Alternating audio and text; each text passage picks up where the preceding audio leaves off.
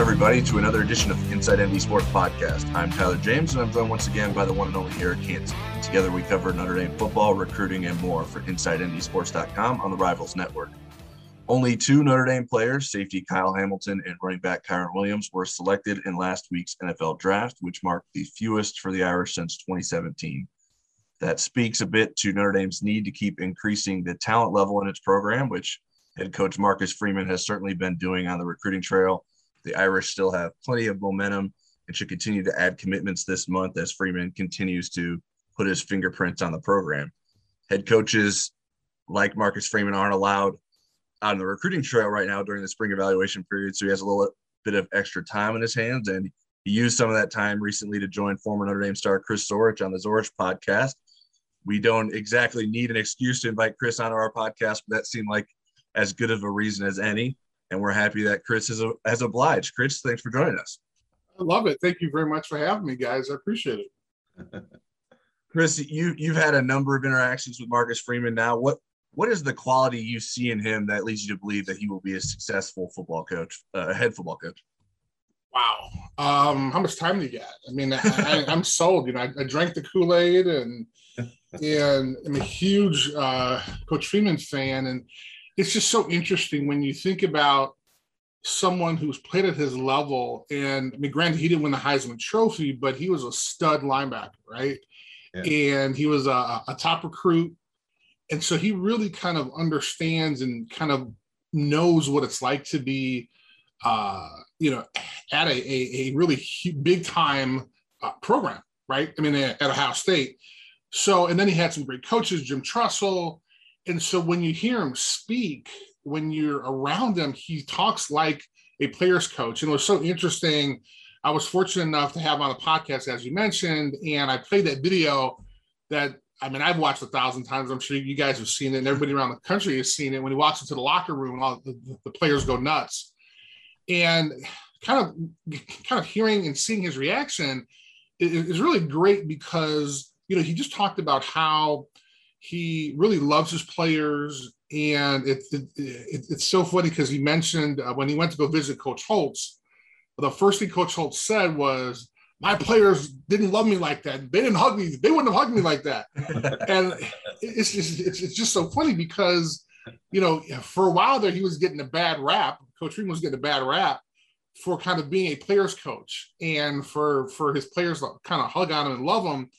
And to a T, folks who are not Notre Dame friends, who are not Notre Dame fans. Yes, I have friends who are not Notre Dame fans, and um, you know they're always giving me a hard time. But they're like, "Wow, we would love to have a coach like that, where the players feel that way about him." And so when you ask the question, you know, how do you, how will he think? How do I think he'll be as a head coach? You know, he's taking care of all of the the the important things first. Um, first is obviously being a great leader and his players obviously feel that way about him but that's respect you have to earn right? And yeah. so i think because of where he's come from his uh, uh, pedigree having a chance to be to be drafted in the, the nfl being a a stud player in college they have that respect for him. So now it's okay what what can you teach me?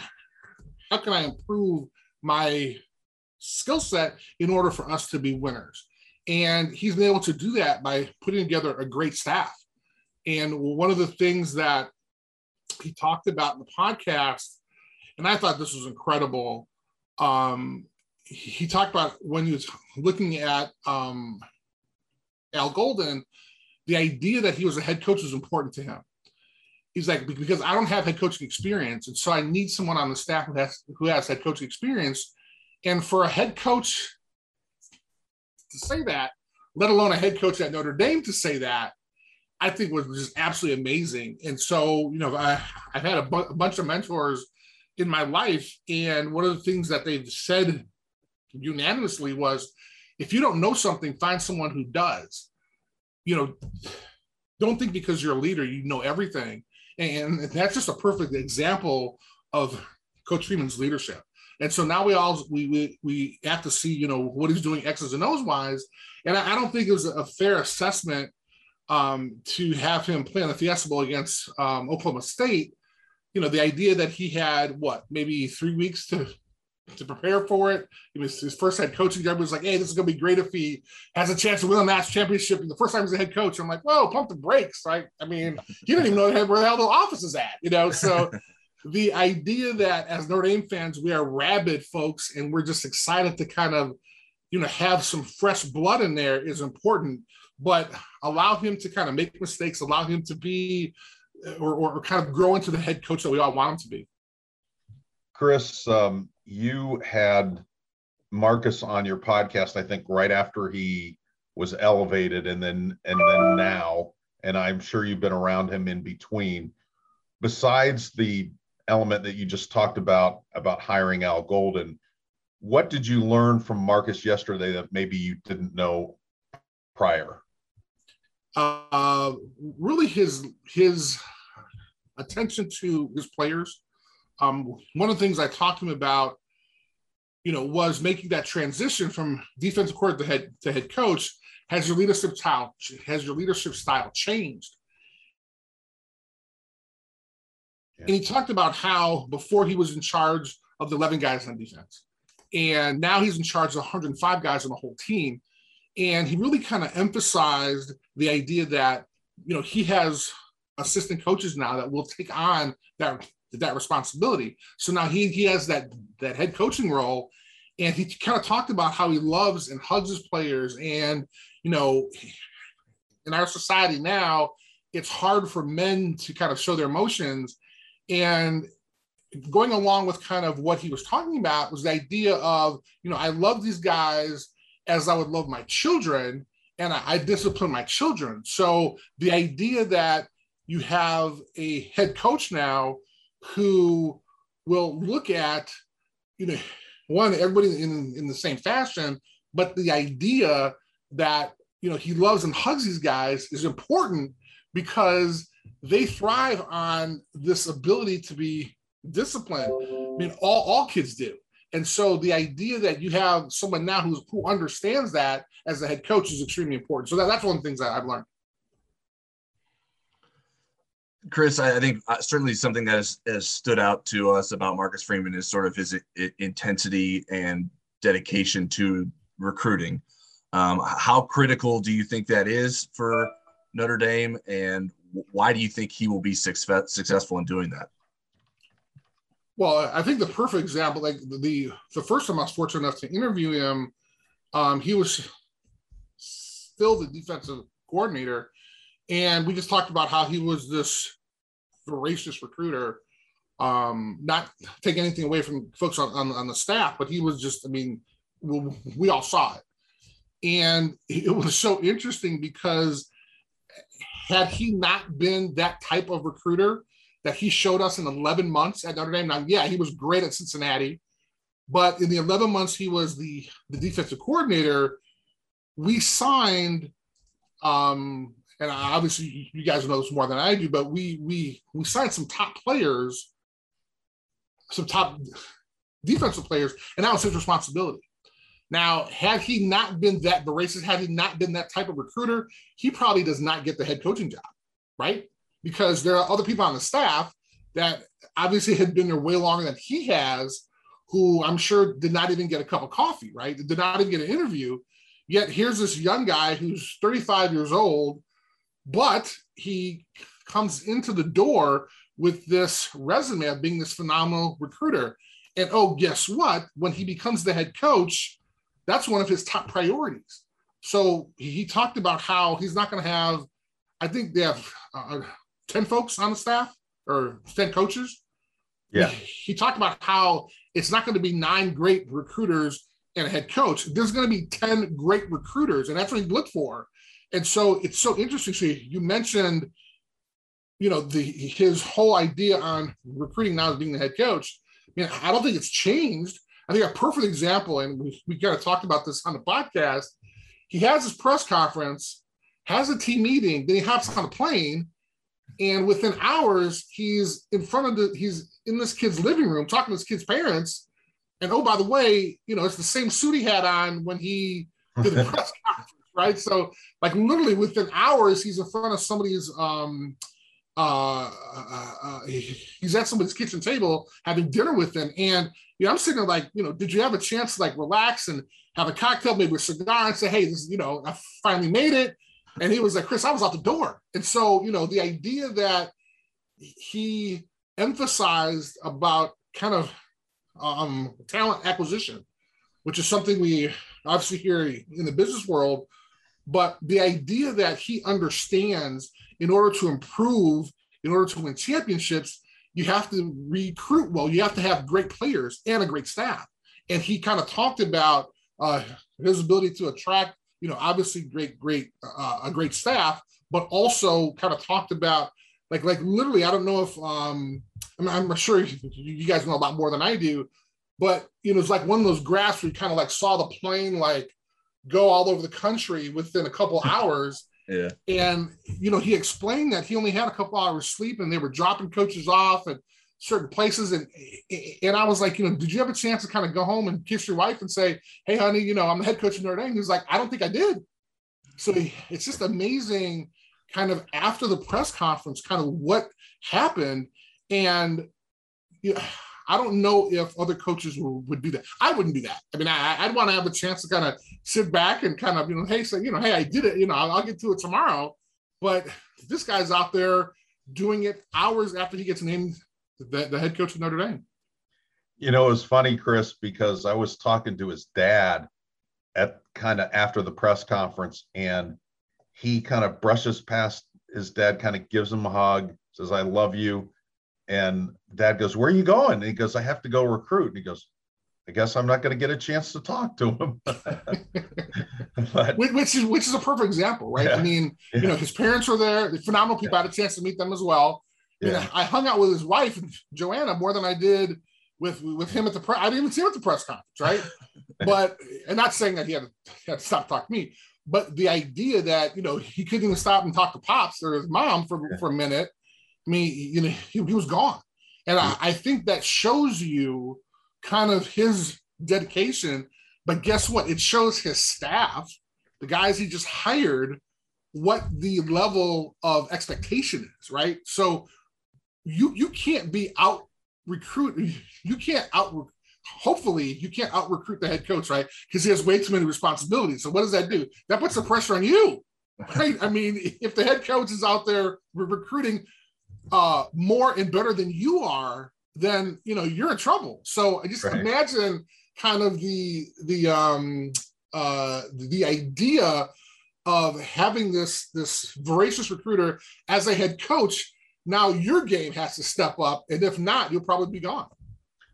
You know, um, just kind of following up on that, I think Notre Dame fans look at Marcus and see maybe the strongest recruiting staff since Vinny Cerrato was with Lou. And they are excited about that. And at the same time, they have fears that this NIL thing is c- coming into the recruiting equation. I, I'm wondering how you think Marcus will handle that and what are kind of your thoughts about great recruiting and yet now you're dealing with this new element of NIL. Well, I think along with that NIL, you have to also talk about the the wonderful transfer portal as well, right? I mean, yeah. that's something that you know, it, it's so interesting. But as we've seen with the NIL, and literally just yesterday, um, you know, they're they're they're trying to get Congress involved now, right? Because yeah. these these idiots at the NCAA decided, hey, let's just kind of put some something together and throw it out there without having any any restrictions. So what you're seeing is literally the wild, wild west. And before the season started last year, I wrote an op-ed for the Chicago Sun Times, really talking talking about how crazy this this NIL thing is when it's not being monitored, right? When it's not being kind of um, uh, policed, uh, so to speak. So when, when you think about what Notre Dame, well, what their involvement will be, I'm sure they're going to take it uh, at, literally kind of what go what everything what everybody else is uh, having a chance to take a look at. Dame may take a step back and kind of wait until all of the the craziness clears up. Now that being said, Yeah, I mean, people can read papers. They they they they uh well, people think read papers anymore. About how old I am. Um, you know, folks can check out social media and see that you have schools like Texas A&M that apparently they've signed like the best recruiting class known to man because they're they're offering great NIL deals, right? And so a young kid who may not be in a great financial situation may look at that and say, "Hey, I want to go there because they're they're paying more." Yet you have someplace like Notre Dame who's kind of taking a um, like a, a kind of wait and see approach. Um, I don't think it's going to affect Notre Dame as much as folks believe. Now I'm sure there are factions out there that are saying, hey, you know, we have to match folks dollar for dollar. Well, Notre Dame isn't necessarily like that. And I think they're going to wait and see what happens with what's going on with Congress now and seeing what, what's going on with the, NCAA. I mean, we just got to realize the, the president of the NCAA just retired. And, and I'm sure part of this NIL package was probably part of it because he's like, what the hell is going on here? So I think it's more of a kind of a wait and see attitude. Chris, one thing that that Marcus certainly did, and uh, correlated that with the spring game and inviting a bunch of former players back is connecting with with the, the Notre Dame alumni and making sure that the former players sort of feel a part of this program. How is that related to you, and, and what do you think the value of that is? Well, the one thing I guess I can sum it up in this way, and I, I talked to uh, Coach Freeman and also uh, Jack Swarbrick about this, and it was just kind of the smallest detail which was when we came in for one of the meetings on the first day, which was a uh, a career um, kind of matchup meeting with uh, former players and current players. Um, there were there were ushers there at the, at the building. I forgot what building it was in, but when we came in, they said "Welcome back." Now, I've never heard that, and I was talking to guys who were there who played for Ara, they never heard it. And, you know, I was with Coach Holtz, great coach. He never talked about having players back the way Marcus had or, or, has. And so something as small as welcome back, you got an elevator, somebody said, hey, well, welcome back to the university. I mean, that's huge.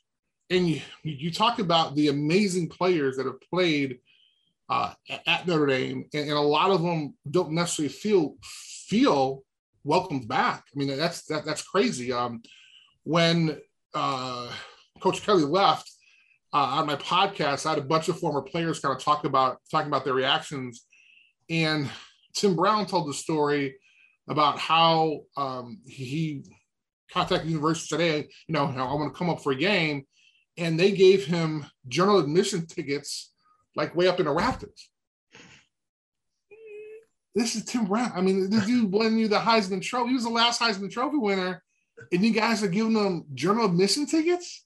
Please, you know. So he calls up Reggie Brooks, who at the time was was was working for the university, and he explained it. And you know, he was he wanted to be in a box, but that's the way you're supposed to treat your players in general. I don't care if you're, you know, a starter or Heisman Trophy winner. You have to treat them with that type of respect, right? So, so that's just one example. So you have this legacy weekend, and it was great because there was a golf tournament, there was a meet and greet with the staff, current current coaches uh, and staff members, and the former players, and then you had the uh, the career um, dinner with the players, and then um, there was a pregame mass for the spring game, and the the former players were invited to that as well. And I attended, and it was just an amazing experience. And, and it kind of brought me back to when I was a player and the, the four years I went to Mass here. And even though I'm not Catholic, I, I thought it was important to be with the group of guys that I'm about to go to battle with, right? Which, which I thought was, was, so interesting. And people have different takes on it. Um, you know, I've heard one former player talk about you know, I'm, I'm, I'm ready to go beat somebody's ass. Like, why don't I go to church before I before I do that? but the idea that you're kind of preparing yourself mentally was important. So I'm, i was a huge proponent of Marcus um, kind of reinstituting that, but having the chance to kind of experience it with the team was was really a great experience. And then it was interesting because you know a lot of the older players loved it, and it was interesting because you know you want to talk about kids who may not be Catholic or 18 years old. You know, why am I in this mass? What the hell's going on here? Mm-hmm. And uh, without going into much detail, I mean, they were able to kind of to, to jazz it up a little bit, right? So it's not just some kid who who is not Catholic walking in there and not knowing what's going on. I mean, it was really kind of appealing. I thought it was appealing to everyone. And with that ability, um, I think Marcus understands that, hey, you know, I, I love that tradition. Let's just kind of maybe uh, do it a little differently. We, we can uh, tweak it, but it's important for, for, for this to happen. So, you know, it's a, it's a combination of all those things. And you know, you had 300 former players there, and we all walked away kind of smiling and kind of patting each other on the back, going, "Man, this is a great experience. I can't wait till next year." I mean, we had 300 people with kind of a short notice. I mean, now guys, we're going to go out there, we're going to talk about it to our fellow teammates and realize that hey you know we are welcome back now and it's something as simple as and he said guys you can come to any practice you want you can come all the time you know don't worry about it and that necessarily wasn't the case with Brian Kelly or even Coach Weis. And so the idea that he's welcoming these former players with open arms is great because what does that show? That, that shows one that we're family. We always talk about the, the Notre Dame family and hey, these are great Notre Dame players, but the players never felt welcome back. and so they talked about this family, and all the former players like, yeah, well, whatever. They kind of shook their head like, yeah, we can't even go to practice. What are you talking about? My family, right? And so now what's going on is you're seeing these current players, and you see someone like Jerome Bettis on campus, right? Or you see somebody like Tim Brown, or you see some these other guys who may not be stars, but they're amazing businessmen in their own um, in their own professions. And oh, by the way, they did the same things you did. And so I think that's very important for the current players to see the former players back at practice and engaging with them. Speaking of engagement, Chris, um, I don't know if you were at the Thursday morning practice, but um, between Thursday and Saturday, did you get a chance to interact with some of the current players? Did you get a chance to interact with any of the recruits? Uh, I, I, was able to talk to some of the some of the recruits. Um, there was an event right before the the spring game we're, we're kind of all together in the um, uh, I think they call it the the Irish Athletic Facility or something like that. Um, it's the uh, the indoor practice field. Right. Um, they had an event there. Uh, Coach Freeman spoke a little bit. I had a chance to kind of mingle with uh, some of the recruits and their families there. And you know, to a T, it was always like, "Hey, what was it like for you here? Um, you know, what experience is different than you know, since now Coach Freeman's in there?" And then as far as the current players, I wasn't able to go to the practice Thursday morning because we had actually moved Wednesday. And so like we moved to the area when where we, we moved to the, the, the Maryville area Wednesday. And I thought I was, I was signed up to go um, on um, Thursday morning, but it was very early and I was trying to recuperate from our move. So I was not able to attend that practice. But I, I took a handful of a leave and I was able to attend the the dinner later on that evening. But I had a chance to mingle with some of the current players, and you know, it's great to have this type of environment. Um, the first time I saw them was at the career event, and you know, these young men were kind of looking you in the eye and shaking your hand, and you know, I didn't wasn't too concerned about hey, if you're a starter or if you're not a starter, it was, you know, you, you guys are going to be in our shoes in several years. You know, what do you want to know? And there were some great questions. Um, and I think we, we had a chance to be kind of great examples for, for the current students. Chris, you've been able to do the Zorich podcast for a while now. I'm curious, what what have you gained from that experience? What has that been like to be able to do that? Do you feel I, I mean, you've talked about being closer to the program now when you're invited back. Like, do you feel closer to the program? You're, you're watching it more closely, and and talking to people around the program a little bit more? Because I know it's not just Notre Dame topics, but um, a lot of that seems to circle back to, to Notre Dame on the podcast. Oh no, it's just Notre Dame topics. I mean, I I, I will not lie. I, I am an absolute homer, but I will be honest, right? And so it was kind of interesting. So I, the, the podcast is called the Zorich Podcast: Conversations with Leaders and Legends. And although Notre Dame is not in the title, basically it's just about folks at Notre Dame, right? So we've had some amazing people. We have we've had Tom Mendoza on, um, who y'all might not know, but he wrestled actually in, in, in high school. It's really interesting. Uh, we had Dan Hesse, who was a former uh, CEO at Sprint. Y'all might not know this, but um, he was on the crew team, right? So you have all these amazing folks who are not necessarily football guys, but who are folks who are associated with with the university. Uh, we also had Jimmy Dunn, who was last year's uh, commencement speaker, right? And uh, it's just some amazing people. Anyway, so to answer your question, you, you know, it's so interesting because I thought I knew these guys. So the first guys I interviewed, like Tony Rice, my guys like Tim Ryan, uh, Pat Terrell, guys that I hung out with all the time, Todd Lyght. And even the stories that I got from them, kind of talking in this environment, I learned so much new stuff. And so that was kind of encouraging.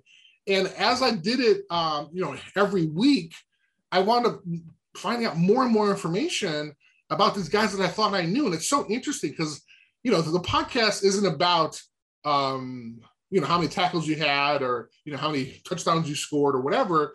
You know, it's about, tell us about your time at Notre Dame. What did you learn by going to Notre Dame? How did you get interested in Notre Dame? You know, what are you doing now? And so these elements that, that you're able to kind of put together and like I said, I'm hearing things for the first time. Like uh, Mike Stonebreaker shared a story.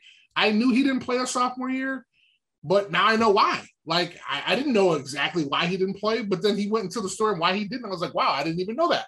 And I, have known the guy for 30 years, right? And so it's it's so interesting because you know I'm bringing out a little bit more and I think folks, because we we share that common bond of of sharing that locker room, um, they're able to kind of share stories that they might not they may not do with someone like you guys being being part of the media, right? Even though I I, I am part of the media now, I do have an official uh, membership to the Football Writers Association Association of America now. Mm-hmm. I, I, am a member there, so may I may be considered part of the media. I'm not sure, but you know, I don't know if Joe Montana tells a story about how, and this was so fascinating. Um, NC State had just won the national championship in basketball the year before he was being recruited. And he was about to take a, a scholarship to play basketball at NC State. And his dad wow. was like, you know what, you may be a better uh, football player than basketball player. But imagine if Joe Montana takes that right? I mean, it, it, the stories are so interesting, and I'm able to kind of pull things out that that maybe you guys might, or I'm sorry, they may they may not feel comfortable kind of sharing with you versus telling stories with me. Now, by no means am I a journalist. I don't even know that stuff. All I want to do is just kind of have fun with these guys. Sometimes we have cocktails, sometimes we don't. So the idea is just to kind of have fun, but we're we're able to bring up so many interesting interesting interesting stories that that folks love it. I mean, I get comments all the time about how uh, exciting they they they felt watching because they didn't know something about a, a, a player. Uh, Tom Gatewood um, was was the first black captain, and although his him and his team experienced a lot of racism when he was playing, for example, um, they went to play, I think it was Georgia, and they weren't allowed in the hotel. There was an interesting story about that. He talked about that. But, you know, it wasn't until he got home to Notre Dame when he was elected captain that he kind of felt the worst because his phone kept ringing and people were, you know, doing kind of saying crazy things. There was no uh, voicemail at the time. So, you know, he's picking up his phone in his room and people are yelling at him because he's the first black captain. I mean, those are stories that you don't necessarily read about every day, and so I'm able to kind of pull those stories out of guys. Well, Chris, I I have a theory too that these guys have seen you play, and they may be opening up because they're worried about what will happen to them if they don't. Uh, I I wish I, I wish kidding. I wish. You know, I, am kidding. You know, and it's, it's just so interesting because um, you know I was able to have Ross Browner around a couple months before he passed away, yeah. and you know hearing the, the the knowledge that that he has, and, and really now um, kind of understanding the the type of person he was. I mean, he was probably the most decorated player in the history of Notre Dame. I mean, he was fifth in the Heisman uh, yeah. voting ballot. He won the Maxwell Award. This is all as a defensive player. So, right. you know, it, it's just so interesting. You, you you find out so much about these guys. Right. My last question, our last question is, um, you know, you've had some experience in college administration. I wondered, did you ever consider coaching or do you look at coaching and say, "Boy, I'm glad I didn't pick that"? um, I I love the the admin the administration route. Um, coaching, I was fortunate enough uh, to be offered an opportunity. Well, several opportunities in coaching. One was by Coach Holtz. Um, it was my first year law school. He had just taken over the South Carolina job, and he called me up and asked me if I wanted to um, be his defensive line coach. And, you know, I obviously felt honored, but I didn't necessarily go that route. So, but I understood because those hours are long. and I've seen, I mean, when I was working at Notre Dame, uh, Coach Weis was was was was the head coach, and there were staff and in the the big thing for assistant coaches is you always want to get there before the head coach and you always want to leave after the head coach. But Charlie had this crazy schedule. Like he'd get there like five in the morning, and then he'd go home for lunch, maybe for a couple hours, and he'd come back. But the coaches would get there like at, at 4:30 to be there before he got there. They didn't take that break during the day because they didn't know when he'd be back. And then he he he'd leave he'd leave after practice. He would he'd leave for the day like at 11 or 12, you know. So these some of these guys slept at the office. So I was like, you know, and I knew um, Coach Holtz was a great coach, but being an assistant coach um, under him was kind of challenging. So I kind of knew that. So I was like, yeah, there's no way I'm going to be an assistant coach. But um, I, I, love coaches. I, I, I, don't know where my life would be without coaches that in my life. So I have a ton of respect for them. I just could not do it on my own. I want to make one more uh, comment.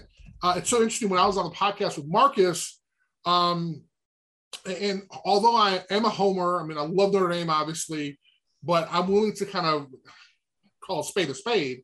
And I on my podcast I also have a college football show where we, uh, I, I, I do um, I rank the the top 16 teams because I'm part of the Super 16 uh, poll um, uh, with the National Football Writers, excuse me, the Football Writers Association of America and the uh, National Football Foundation. I've been fortunate enough to be one of the folks that kind of rank those teams. So I have a show, and we were on the show, and my producer was like, "Hey, Brian Kelly just left Notre Dame." I'm like, "There's no way," blah blah blah. So we're like, he's like, "Who do you think be the head coach?" So I started naming off names, and they were like, "Well, what about your boy Marcus Freeman?" I was like, there's no way he's, you know, young. There's no way he could be a first year head coach, blah, blah, blah. And so it's so interesting because after that, people gave me a lot of crap because I was, they were like, man, you, you, you guess on your show and everything. I was like, hey, man, I'm being honest. And so, of course, I had to address it when he was just on the show uh, recently.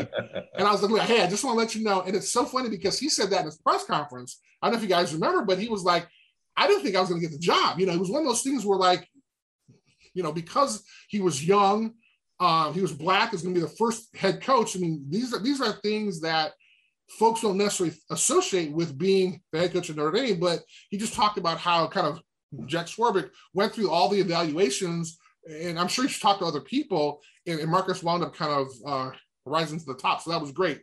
Um, and I just want to give one shameless plug for my podcast. You can check it out on YouTube. Just go to YouTube at Chris, or you check out YouTube uh, slash Chris Zorich 50.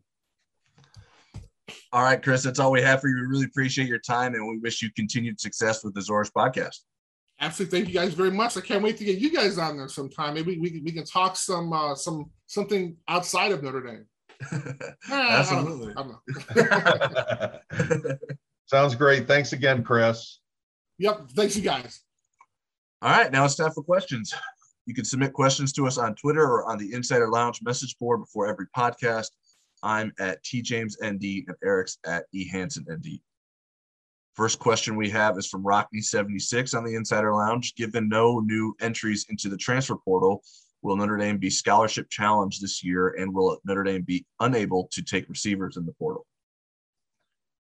Well, I think if there's a match out there, Notre Dame will find a way to make it work within the uh, within the 85 scholarship limit. And we are, I think, probably as surprised as you are that no one has appeared in the portal. And I think that, um, you know, I thought there might be an administrative delay, but we have a pretty good source that monitors the portal, and there's no Notre Dame people, new Notre Dame people in it since C'Bo Flemister and Harrison Leonard, who weren't counted against the 86 anyways at, at that point. They were both off the roster.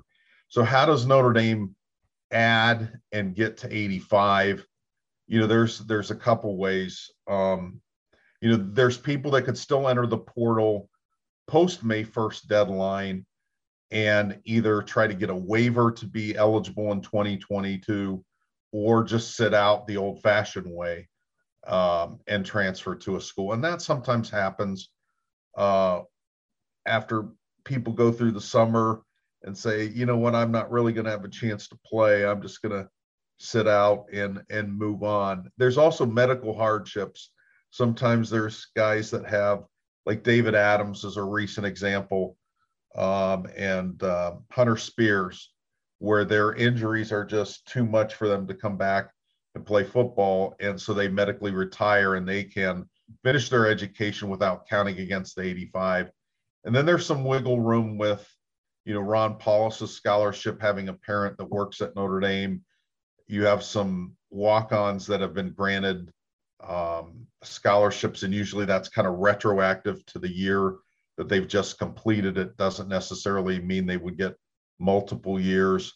So, so there are some options to still add yeah, it's it, it's not it's the the least fun part of the whole process to sort of figuring out uh, once you're around that uh, scholarship limit to figure out okay how do we how do we get below that so uh, I, there still is some flexibility there although it's not a lot of flexibility um, so I, which isn't that a strange because I mean we didn't expect Notre Dame to add three or four graduate transfers or transfers of any kind regardless if they're graduate transfers um, but uh, I think there's still a chance that Notre Dame could add a receiver or two, although there isn't a lot of hasn't been a lot of momentum on that front in terms of Notre Dame having traction with with uh, with re- receivers yet. So that's something we'll continue to monitor. Obviously, now there's a pretty clear sense of okay, these are the guys who are available, and we'll see if there's anyone that makes sense for Notre Dame in terms of being a match. Next question is from Nathan Reynolds at Enforcers 2117. With the injuries and lack of numbers at wide receiver, is ND going to be running a lot of two running back and two tight end sets? Well, what I'll say about this is they have eight scholarship wide receivers um, right now. And if all of them are healthy, they have enough wide receivers to do everything they want. It's just that hasn't been the case with some of those wide receivers. Right. And so you get down to five, then you are limited somewhat if if those five aren't all your frontline guys, guys that are able to express your offense the best. But but I think Notre Dame has some um, isn't going to be forced into certain formations and position groups because of some versatility of some of their players. I think Jadarian Price and Chris Tyree can help um, be slot receivers if you needed to bolster that position. I think Eli Raridon and uh, Michael Mayer could express the W receiver, the boundary receiver um, in some plays. Now, I think Notre Dame still is going to do the things that you talked about, but I think Tommy wants as much position flexibility and and formation flexibility as he can, makes it more difficult to defend. So I don't think they are cornered into, you know, doing those things more unless they want to do those things more. Yeah, I, I, think we've discussed this previously. I, I don't think there'll be a significant increase from last season in, in, terms of the two running backs or two tight end looks. Um, it certainly will be part of the offense again, um, but the the thought of obviously you need guys to stay healthy. I mean, just I just look at the the Fiesta Bowl. Now, obviously, that's not sustainable. They can't throw the ball that many times with with using that few receivers. I don't I don't maybe they use four most of for most of the game, um, and that's that's not really sustainable. And, that, and, they were able to do that because okay, this is the last game we can gas these guys, and they were clearly gassed by the end of the game. Um, but that's not what Notre Dame's offense is going to look like. Um, so um, you're hoping that you can stay healthy enough, but I don't I don't think it's like oh man we don't have enough players to field the the offense that we want to field now. Though some of those players might not be if you're talking about this number of scholarship wide receivers, they might not be to the to the level that Notre Dame wants it to be to be on the field and might say, okay, we're better off playing um, a, a, second running back or a second tight end than putting Deion Colzie on the field for 30 snaps or something like that.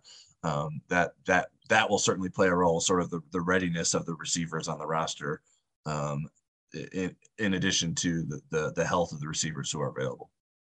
Speaking of healthy uh, receivers, uh, next question is from at Mike Devoy one. Do you think Joe Wilkins Jr. will be back in time for Ohio State?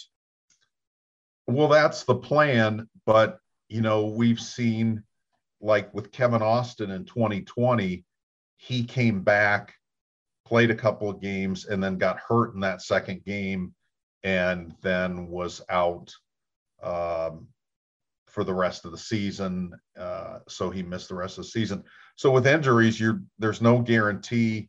Uh, but right now, that looks like a realistic timeline, and we'll just have to see if it continues down that timeline. Yeah, I, I think it's too soon to say. I mean, even even if I was the doctor that working with Joe, I'm not sure. I think part of the process. I think he's still in the process where he's in a cast and the the the, the fracture is healing. So I, I think you got to sort of get through that before you can see where you're at in terms of progressing towards a, a return to the field. I think that time frame is reasonable for him to get back, but um, I don't know. There, there, certainly is no guarantee. Um, I don't know exactly the severity of the injury and that impacts sort of recovery time. Um, so I I think I mean, from Notre Dame's point of view, I think you sort of have to prepare that he won't be available. You have to get all the other guys ready to play and and, and uh, assume that Joe Wilkins isn't going to be there for you, um, but then hope that, that, that he will be able to because there is a chance that he could. Be. Next question is from at Rye Chance 12. Got to be honest, is Drew Pyne the guy? I know they like Tyler Buchner, but Pyne looked in control a couple times last year. Well, I don't know how to. Uh, I'm trying to be diplomatic here. Um, I, I think Drew Pyne. No. uh, no, no. The answer is no. But but what Drew Pyne can be is a really good number two who can win you games in stretches, coming in in a second half with an injured starter and win you a game like that. I think it's a completely different set of circumstances if Drew is the starter and you, are a defensive coordinator trying to make him play to his weaknesses um, rather than a guy that you only kind of casually prepared for and that can come in in the heat of the game and and and help you win so no i don't think he's uh, the guy that can be the starter at Notre Dame. But again, you want him to be a really good number two, and I think that's what he is right now. Yeah, I don't think Drew Pyne is the guy either, and I, I wasn't necessarily laughing at the thought of Drew Pyne being the guy. I was laughing at Eric, the way Eric was thinking and and responding to it. Uh, well, I was I, trying to think if he asked this question during happy hour. Because uh, I think most of the people that were on that bandwagon jumped off of it after the blue gold game. Yeah, well, maybe he doesn't have Peacock. I don't, I don't know. uh, but Drew Pyne has certainly has the personality for it, and I think he would have support uh, from his teammates to do that because he, he, has the moxie, he has uh, the love yeah. for Notre Dame, he he has all the sort of intangibles. But I don't know that he necessarily has the physical gifts and the consistency to be a better option than someone that does have those better physical gifts like Tyler Buchner. Um, so to me, that that is why this this will end up being Tyler Buchner's job. I, I still think Drew Pyne can do some good things as a college football quarterback, um, but I don't know that the the highest potential for the offense is with him as the quarterback, um, especially this season. I, I think I, I, think if you if Drew Pyne is in, in, an offense that is loaded and has uh, and, and, is best suited for him as the quarterback, that then I think that he would be in a better position for that. But I don't think this offense is necessarily that. Um, so I, I, don't think it would, it would be best for him or the offense to be um, the starting quarterback uh, in the 2022 season. Next question is from SJB75 on the Insider Lounge. If you had the choice, would you rather play at Ohio State to open the season or play Colorado State at home? If uh, I'm assuming that then I am the um, head coach of Notre Dame, and in that scenario, in 2022, I would pick at Ohio State. And I know that probably sounds crazy, but I think yes. I I could lose that game and still make the playoff.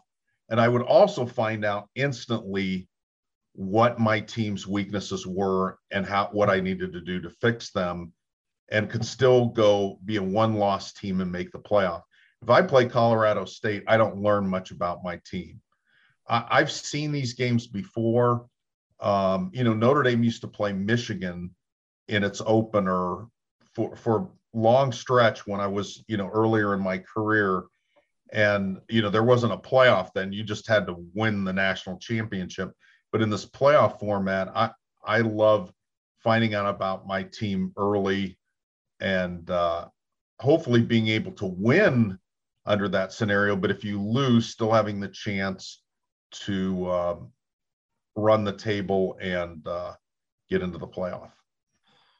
Yeah, I, am not in agreement there. If I'm the coach, I will, I'd rather open at at home against Colorado State, especially with a new head coach, with a new quarterback. I'd, I'd rather have those guys be able to get a get a win under their belt, have some of the pressure off them for that first for first game. Just the stakes are like like you mentioned, you're right. Notre Dame can still make the playoff if they lose at Ohio State.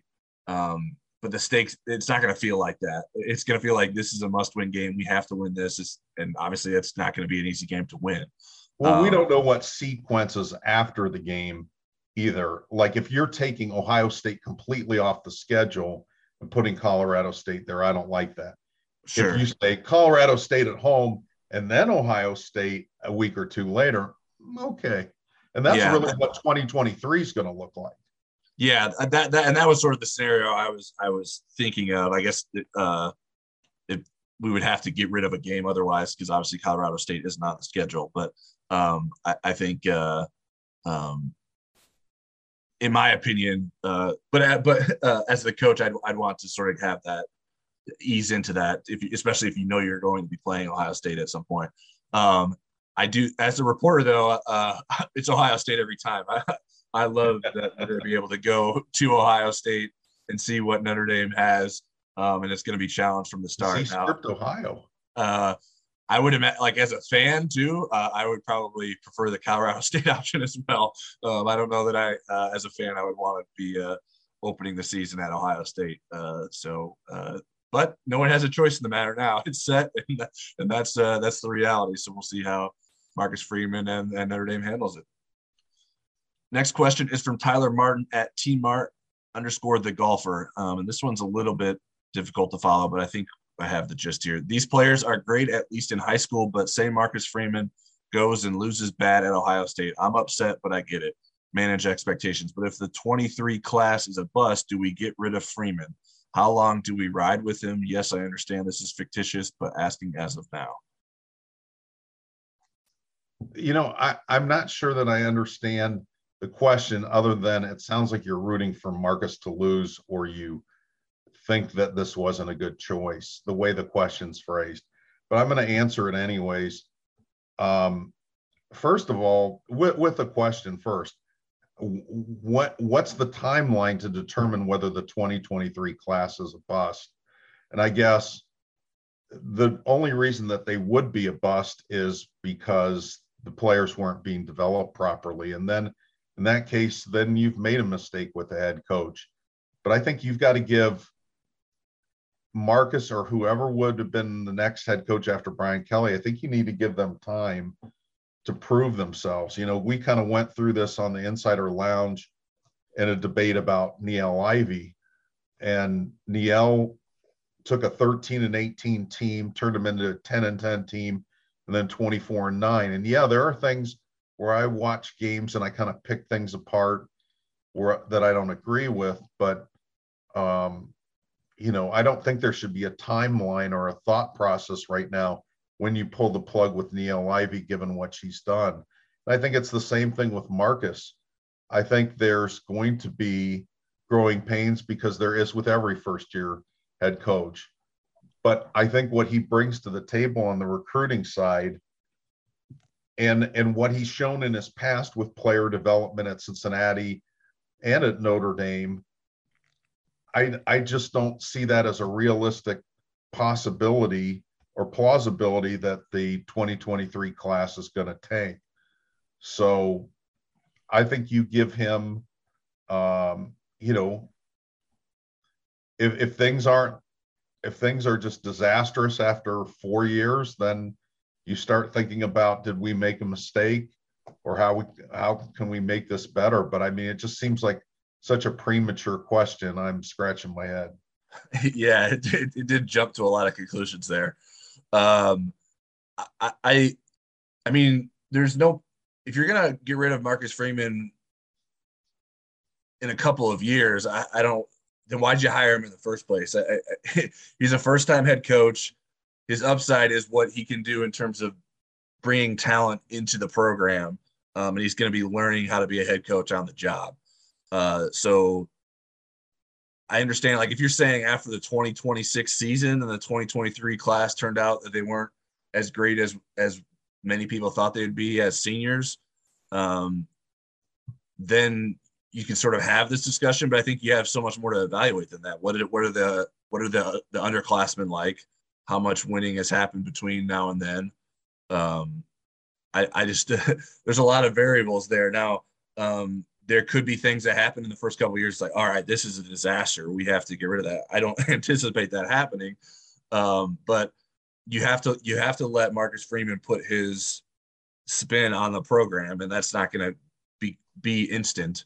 Um, and uh, yeah i mean in terms of calling the 23 class a bust i don't uh, you're going to have to wait a long time to get to that point to decide that. And the good thing about being a great recruiter if you do bust then you have a great you have great cl- great classes that follow them. Now, um, if for some reason you're imagining, okay, the 23 class is great, but this season doesn't go as planned, and then Marcus Freeman can no longer recruit well, um, I, that just doesn't seem like a, a very realistic scenario of something that would happen in such a short span of time.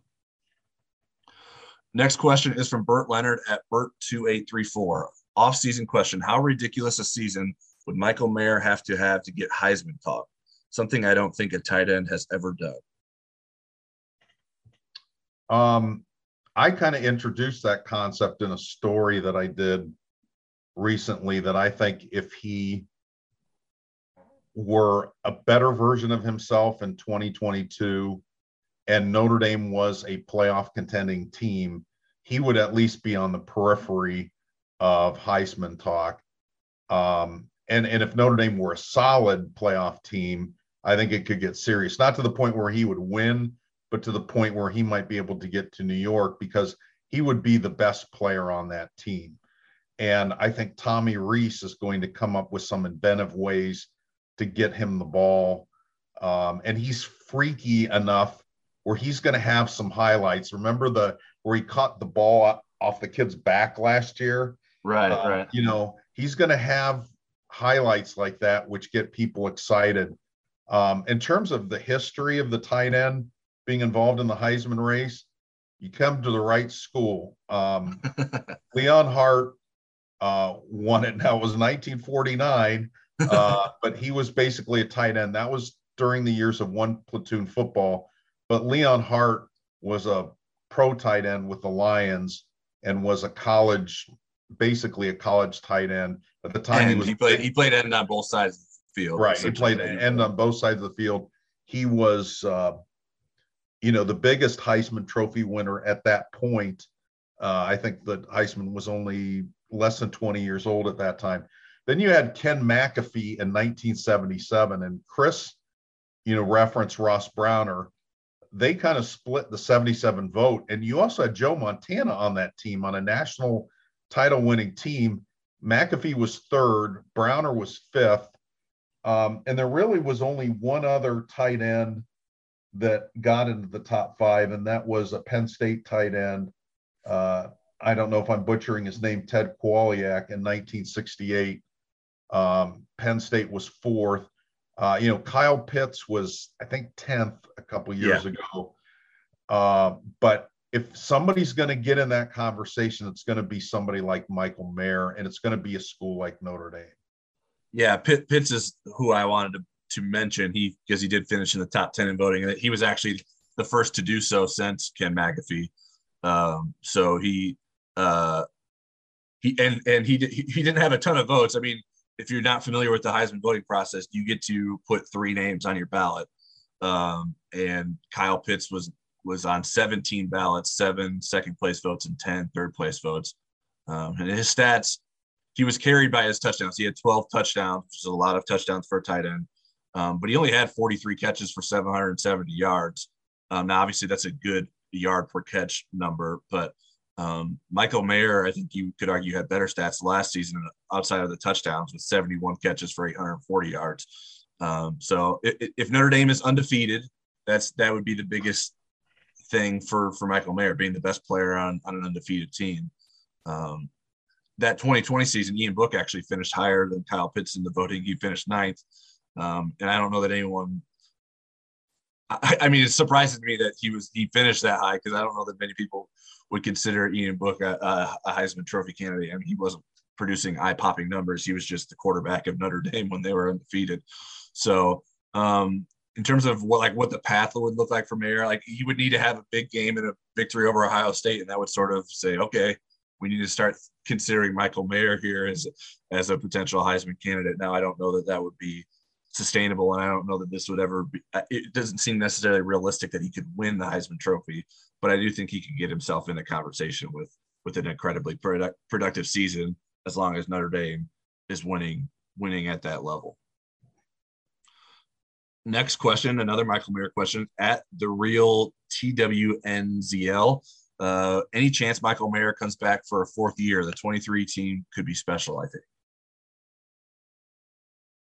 Uh, you know, knowing him, he could surprise people because he's his own person, but I just don't think that that's a great business decision. I I think Michael Mayer is smart enough to understand that if he has a better season than he did last year, he's going to be a first round draft pick and he'll come back and get his degree and be the Jerome Bettis uh, earlier in his life uh, than Jerome is doing it. And uh, I just don't see see that as a possibility. Even if Notre Dame is going to be super good in 2023, I think he's going to make the decision. You know, it's interesting because the NIL money may be so good, some players do stay in college another year, but I don't think first round draft picks will do that.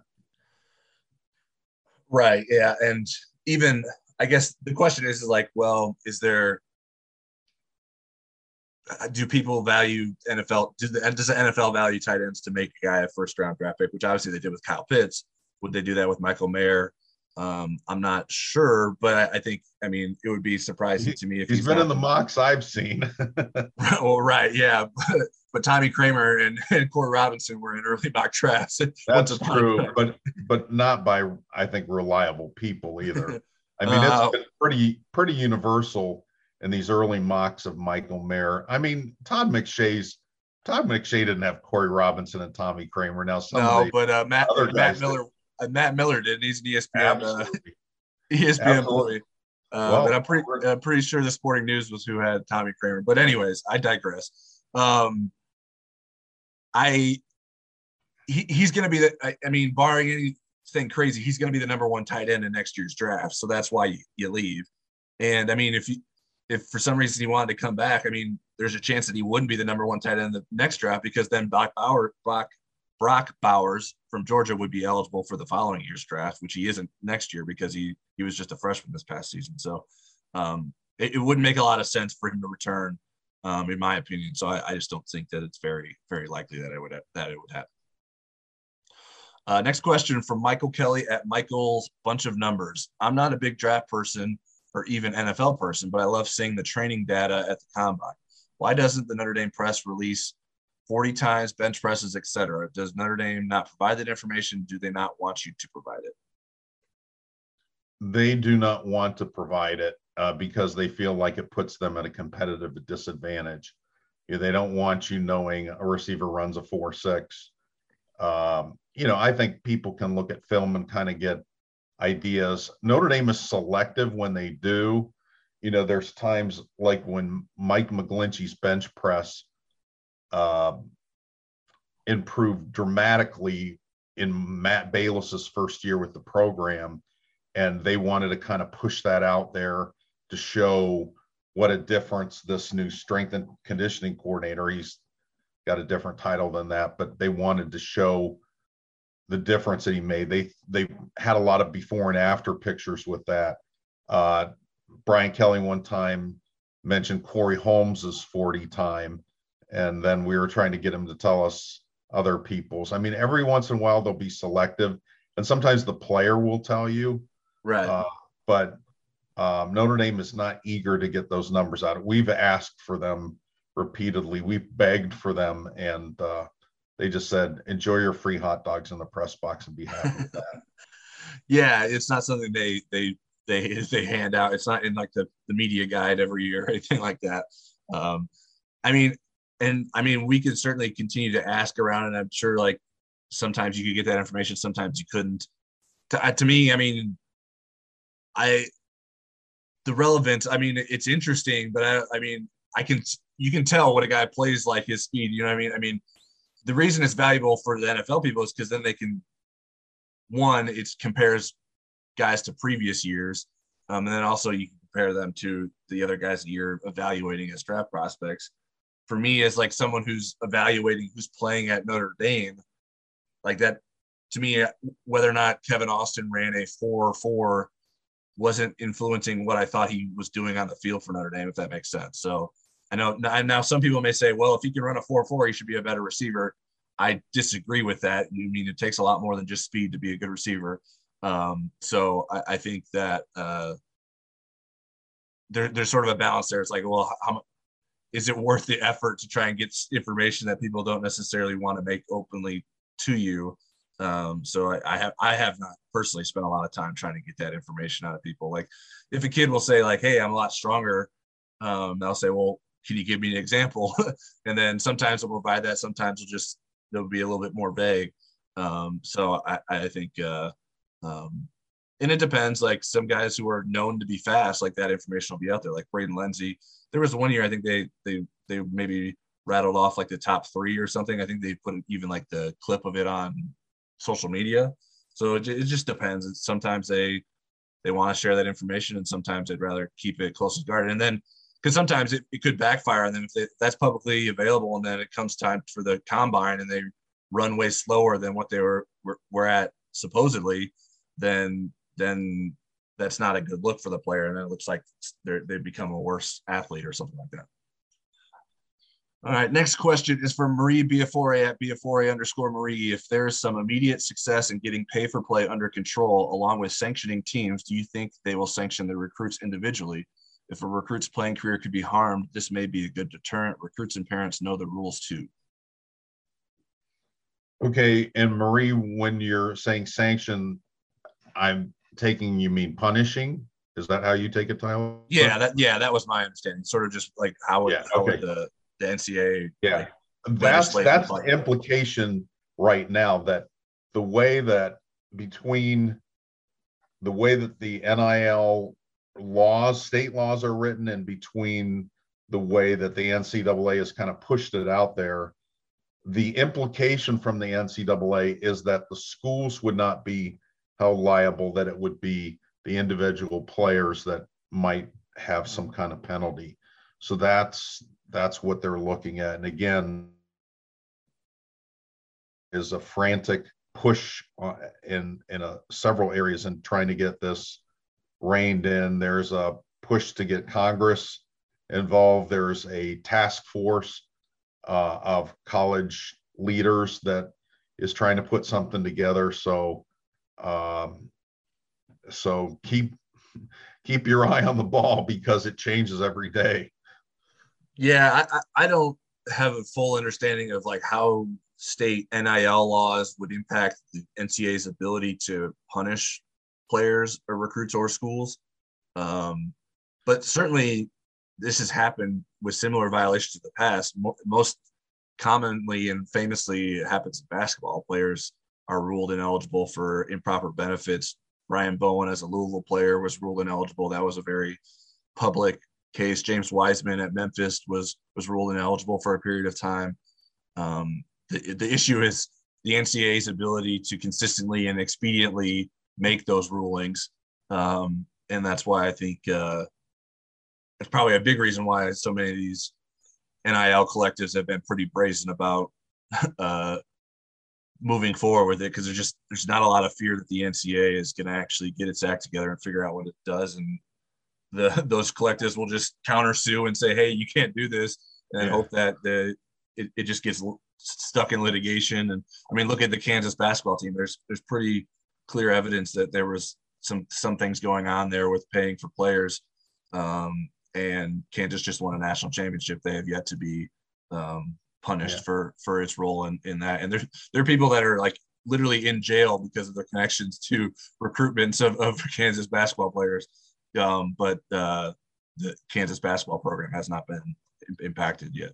Well, and, and a couple things. One thing that has emboldened those collectives is the Alston uh, Supreme Court decision last year, where uh, the Supreme Court basically told the NCAA, you know, pretty much declawed them of any enforcement of, of things along this line, made it really difficult for them to have much clout in this area. The other thing is that laws in some states were written very carefully to protect these collectives. Now, they think they're protective through the language. That doesn't mean they'd win a court case, but they think, and there are other states that are up updating their laws to try to help these collectives uh, right. uh, have some protection. So, oh man, it makes my head hurt. yeah, we're, we're going to need a legal analyst on on speed dial for the next couple of years, I think. Uh, so uh, we'll, see how it all plays out. Next question at Mikey Galv is Marie Biafore. If Marie Biafore was a recruit, how many stars would she be rated? Well, she's a five star person. I've gotten to know her a little bit. Um, and I don't know that she, I don't have her permission to say what she does for a living, but she saves lives and she makes a big difference in people's lives. And I'll, I'll leave it at that. And she can decide whether she wants to mention what she does for a living. Um, I've got incredible respect for her as a person and as a football fan who asks great questions. So if there's a existence of a sixth star, I would give that to her. I, I would say she's a five star question asker for podcasts and chats. Absolutely. If I'm going to be a, a, harsh grader, I would give her a four star, four, a star, four star rating um, because I think you got to be a, uh, in terms of being a five star subscriber, you have to be a regular message board contributor. Um, now, we're not saying that Marie needs to do that, uh, but we're definitely extremely appreciative of her uh, participation in the podcast and uh, the other regular question submitters who are, I would say, the unsung heroes of the podcast. Uh, we always want to hear from new people too, but we are thankful that people continually submit good questions, and and Marie does does an, an excellent job at that. Next question is from Baba Ganoush at PLACT underscore ITFDB. while Notre Dame will continue to get kids who want Notre Dame and all it offers, but uh, I've lost myself in the question. Let me start over. Will, while ND will continue to get kids who want ND and all it offers, but how will Notre Dame compete for the difference makers in light of the football factories having boosters who can throw millions of dollars at them? I mean, we're going to find out. I mean, 2023 is the guinea pig class, I guess, with this. And as we've gone through the cycle, um, it's the the picture changes on on a like weekly basis. But I will say this, you know, ND believes that it doesn't need to be somebody that outbids people, but promises uh, a competitive advantage in the NIL space for players once they do get to Notre Dame, based on branding, based on uh, opportunities, including the uh, the initiative that Brady Quinn and Tom Mendoza are involved in, and you know, there's a certain kids that um, pre NIL weren't going to come to Notre Dame based on maybe under the table money. And those may be the same kids that don't choose Notre Dame this time. Will they lose a kid or two? I mean, they might. I we're, we're finding that out. But right now, they have the number two recruiting class in the country behind Texas Tech, which has 97 recruits in their class. No, I'm just kidding. I think it's 20. um, we expect, I would expect in the next week, Notre Dame to retake the lead from Texas Tech, maybe as soon as tomorrow. Um, and until that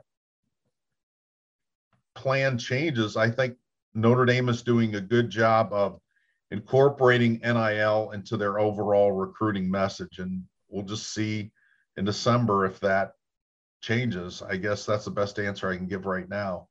Yeah, uh, quick, quickly to the class rankings thing. Texas Tech is at 20 commits, and I believe that is the the number of commits that are the maximum number of commits that are weighed into the class ranking. Now it'll take the top 20 commits now. So Texas Tech is going to have to get better commits in his class to improve its ranking moving forward. Um, whereas Notre Dame certainly isn't at that 20 commitment limit yet. Um, so I think um, once Notre Dame passes Texas Tech, it should have a good chance of sort of holding off Texas Tech.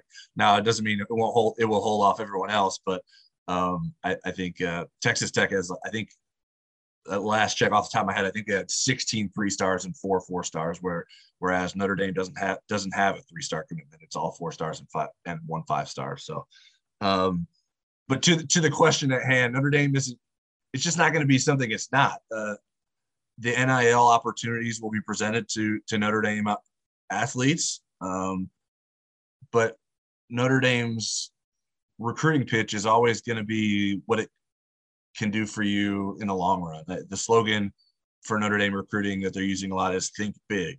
Um, that's big as in competing for national championships and getting to the NFL, but it's also what Notre Dame can do from you for you 40 years from now. So um, I think Notre Dame's counter is okay, you're getting an NIL deal, but is that something that's sustainable? Are you are you cashing in on something now that's not going to help you in the long run? Um, and, and, I think Notre Dame is sort of creeping into the NIL space, um, and we'll, we will see how things play out as the entire NIL landscape is sort of on unstable and unpredictable ground. Um, but Kyle Hamilton didn't have any money making or any problem making money in NIL. Obviously, um, the, the the counter to that is like, well, yeah, the best player on Notre Dame's team made a lot of money, but what about every like you're not you want everyone to have access to that money um, as well. And I think uh, some of the things that are that are in the works for for Notre Dame athletes will expand that. And I think there, there's just a brand value that a Notre Dame athlete has um, that that those players will be able to to tap into once they get to Notre Dame. Notre Dame just isn't going to um, and isn't going to encourage um, folks around the program to be guaranteeing things to players before before they've come to Notre Dame. Next question is from SL Hoosier 26 in from the Insider Lounge. I wish there were more info on where Notre Dame stands on the NIL. It's clear it's the new normal, but despite incredible success recruiting so far in the Freeman area, it's really hard to find where Notre Dame stands in the NIL. I think it's a really good question. I'm not sure what he wants the answer to be. Um, from this standpoint, what we can tell is, you know, Notre Dame does have collectives now, uh, not collectives that are SEC type collectives, but they do have that does exist. There are opportunities, they have resources, they have people dedicated to NIL at Notre Dame. If I think what the questioner is asking though is if there was a bidding war, where would Notre Dame stand? Is that is that kind of how you're taking the implication, Tyler? Yeah, I'm not sure. And I don't know if it's like, well, how would you rank Notre Dame in terms of NIL opportunities versus I, I, I don't know that there's a lot of a lot of the NIL stuff isn't really tangible. Um, right. A lot of it is not. speculation. Um, so it's hard to really put a, a, a, a finger on it. I mean, unless like you want to point to like these deals that are being reported, although they're always reported without anyone's name to them, um, with the amount of money that is being presented to say a five star quarterback or whatnot.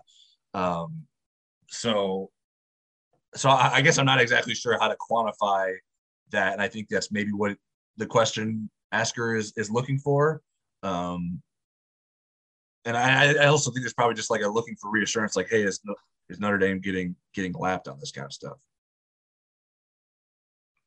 Yeah, I, I I think Notre Dame is going to stay out of the gray area, um, but I think they are doing everything they can to be competitive. And if it got to the point where this task force, where Congress said, you know what, we can't do anything um, to make this fair and equitable. I mean, it's going to evolve into that somehow. You may have football players being classified as employees at some point, um, and collective bargaining and things of that nature.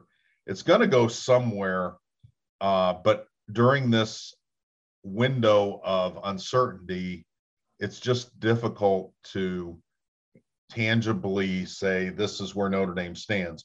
To this point, they're not only surviving, they're thriving. And we'll have to see if that carries into the summer because every every player in this class is a four or five star prospect. And that's never happened during the rivals era that that 11 players deep i'm not even sure if it happened five players deep that there hmm. wasn't at least a three star.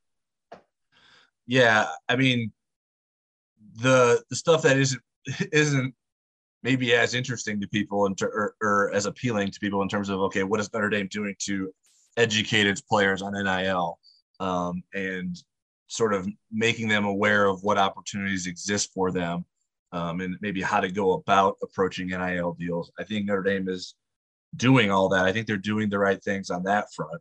Um, the other stuff in terms of where is NIL in terms of or Notre Dame in terms of the money that is being presented to players like that, that is the stuff that is outside of Notre Dame's ability to control um, and even communicate that. They can't they can't say, well, if you come here, we're we know that Coca Cola is going to give you this, or uh, um, but there but there's different programs that are being connected to Notre Dame, whether it's the NBC thing, um, and, and NIL opportunities that NBC is working on with Notre Dame athletes, uh, the fund. Um, that's being led by Brady Quinn. We had Tom Mendoza on the podcast to discuss that. The Irish Players Club being led by Mick Asaf, and money that is being redirected to players from supporters. Um, so there's a number of different things that are happening there that that aren't sort of the uh, the contracts that we're seeing discussed elsewhere that we don't really know what the uh, legitimacy or uh, what how like actionable some of those reported contracts are. Next question is from Jeff at Laser871. Do you think the Dante Moore recruitment excitement, let's call it, is something ND fans just have to get used to if we're battling for the highest caliber athletes? Or do you think there's something unique about this pursuit that's dragging us out? I realize it's still early-ish, but I know most fans wanted a commitment after the recent visit to South Bend. Hmm. Well, I think with Notre Dame going after higher caliber players consistently, you're going to see recruiting battles, even if even if players commit like Keon Keeley, Notre Dame has to recruit him hard all the way to December. And and that's what you're going to see. This is this is the stratosphere that Notre Dame has stepped into by improving its recruiting is that you're dealing with you know players that other schools don't want to let go of even if they say don't call me i'm 101% committed to notre dame uh, they're going to continue to work on those players and try to get them to change their mind. And some of them are going to take visits. And this is just where we are. And I think with Dante specifically, I I'm I think that he wanted to get out and see what else was out there. I think the NIL element is part of seeing what else is out there. The NIL possibilities, not necessarily that he wants, hey, what's what are you guys going to pay me, uh, but more what what are the different programs and so forth. Just because he wants to make sure he's making the right decision, I still think he'll end up in the class. Uh, but this is if you want to play big boy recruiting, you got to put on your big boy pants as a fan and just kind of deal with it. Yeah, I mean, I do think there are variables in not just the, the, not just Dante Moore's recruitment, but the, the recruitment of players in this 2023 cycle, um, because these are kids that had limited access to campuses um, because of the COVID pandemic. Um, they are one of the first classes to experience the NIL possibilities, so they're people are trying to wrap their heads around that, and so it makes sense that recruits that are this high profile aren't going to rush into a decision and want to sort of see everything and take in as much information as they can. Um, because in the future, Dante Moore will have made a lot of these visits already. Now, that doesn't mean he wouldn't still end up taking his official visits because that is still an extra part of the process that some folks want to get to. Um, and I mean, partially because that, that that affords you the opportunity to go somewhere without having to pay for it. Um, and, and, so maybe you can go to farther away places. Although Dante Moore himself has has traveled a lot before making official visits. Um, so, but I but I do think you have to get used to it. High profile quarterback recruitments are like this. Um, I do think so much of the nervousness and oh no, is something going wrong? Sort of perspective that we hear now. I don't know how widespread that is. Sometimes that can be the the the most the people who are the most nervous and most worried usually have the loudest voices. But I think it's sort of reflective to the coverage and how uh, the recruiting industry covers this, and both ourselves and our competitors cover the Dante Moore recruitment, whether it's making predictions that he's going to come to Notre Dame um, and reporting that Notre Dame would like to get his recruitment, uh, get a commitment from him, um, and then when that doesn't happen, people think, well, something must be going wrong. It's like, well, no, he's always wanted to make official visits and he's sort of stuck with his plan to make official visits. And that makes fans uncomfortable because they were hopeful that it, it would sort of end with that most recent visit to South Bend. Um, so it's always going to feel more high stakes at the quarterback position. Um, the way Notre Dame is is pursuing basically Dante Moore and Dante Moore alone at this point makes it feel even more high stakes um, and and that can certainly backfire. But we can, but we have to wait to see how it plays out and what what would come after Dante Moore going somewhere else if that were the case. Next question is from Rhino 1134 on the Insider Lounge. If Notre Dame misses on Dante Moore, is Avery Johnson the only realistic alternative? Could they regret not pushing harder for Christopher Vizzina? Um, I don't I don't know that even Avery Johnson is in play. Um, he's uncommitted. I guess they could circle back to me likes Notre Dame a lot. I think the most viable and the most uh, likely scenario is for Notre Dame to try to flip somebody out of another class, including some people they had looked at earlier. Um, Jackson Arnold comes to mind. Um, but you think about you know, Notre Dame, that's kind of been their MO under Brian Kelly with Brandon Wimbush and Ian yep. Book and Brendon Clark. So th- that's, I think, the most likely scenario if they miss out on Dante Moore. I don't know that they have, you know, regret, would have regret of not taking Christopher Vizzina. I know they liked him a lot. I think the window of them pushing hard for him, harder than Clemson, came and went very quickly. You know, it looked like Christopher and Dante were on a similar timeline, and then Dante hit the tap the brakes a lot, and right. Christopher didn't.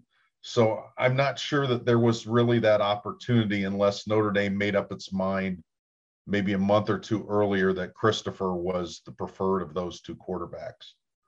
Yeah, I, have I've stated this before, whether it was on the podcast or on our message board, that I I'm not totally convinced that Christopher Vizzina would have chosen Notre Dame over Clemson because Clemson was still going to push for him, even if Notre Dame got a commitment from him before that were to happen. You know, I, I just don't, I think he's assuming too much that he was Notre Dame locked. Now, maybe Notre Dame would have felt confident in its ability to get him in the class, but that doesn't necessarily guarantee anything.